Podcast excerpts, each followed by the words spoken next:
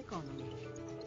17.32, buon pomeriggio, ben trovati da Luigi Massi, borse europee in ordine sparso sui mercati, torniamo come sempre tra poco per la chiusura in diretta di Piazza Affari, intanto parliamo dell'assemblea della Confindustria tenutasi stamane a Roma, il neoeletto presidente Vincenzo Boccia spinge sulla necessità delle riforme e di una maggiore produttività. Giuseppe Di Marco. Non siamo di fronte a una vera ripresa, la ripartenza è modesta, deludente e l'analisi del nuovo leader degli industriali Boccia che ritiene fondamentale proseguire sulla strada delle riforme, compresa quella costituzionale sulla quale afferma Confindustria si batte fin dal 2010 per superare il bicameralismo perfetto e riformare il titolo quinto della Costituzione. Con soddisfazione Oggi vediamo che questo traguardo è a portata di mano. Ma il rilancio per Boccia passa anche dallo spostamento del carico fiscale, dal lavoro ai consumi e dalla crescita della produttività, l'unica strada, afferma, per avere salari più alti. Con i profitti al minimo storico, lo scambio salario-produttività è l'unico praticabile. Una posizione questa che non convince la leader della CGL Camusso. La relazione tra salario e produttività è una visione vecchia che non si misura con la riduzione degli investimenti. Di diverso tenore il commento del segretario della Will Barbagallo. Noi avevamo proposto di legare gli aumenti di salario al PIL, quindi siamo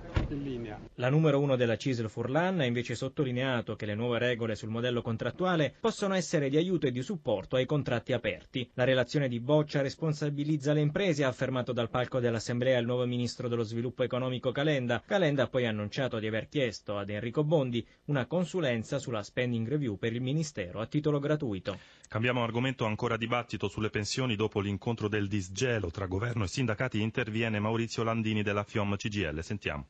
Credo che anche il governo si è reso conto che la riforma cosiddetta Fornero sta producendo disastri, quindi il fatto che abbia accettato di riavviare un confronto, certo che è un fatto importante, ma per me in questa fase non conta solo il metodo, conta la sostanza, contano i fatti.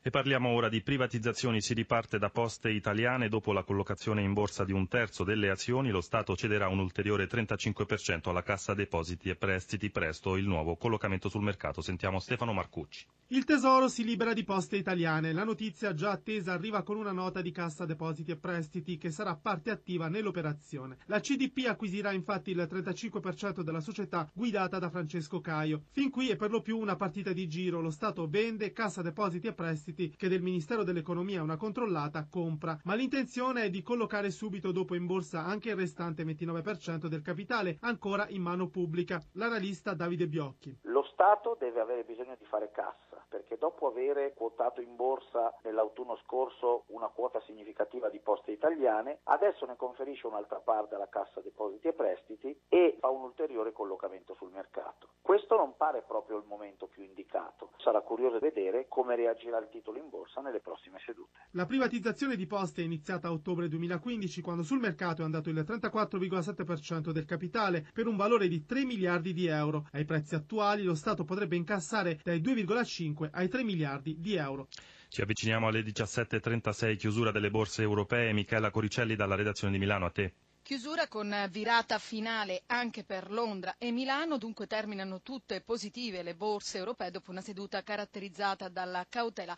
Francoforte ha guadagnato lo 0,69%, Parigi lo 0,72%, Londra quasi piatta più 0,04%, Milano più 0,05%, sta chiudendo in questi istanti.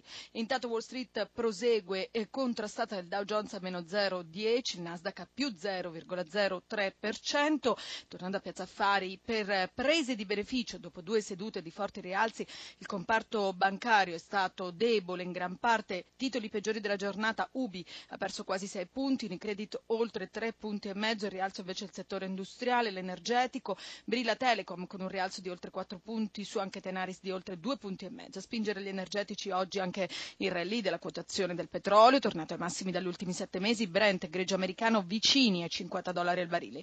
Oggi tra l'altro c'è stata l'asta dei CTZ, sono stati collocati tutti i 2 miliardi e mezzo offerti, forte domanda, rendimenti in calo domani toccherà ai bot. Intanto l'euro si indebolisce di nuovo, si scambia a un, do- a un dollaro 11,81, linea allo studio.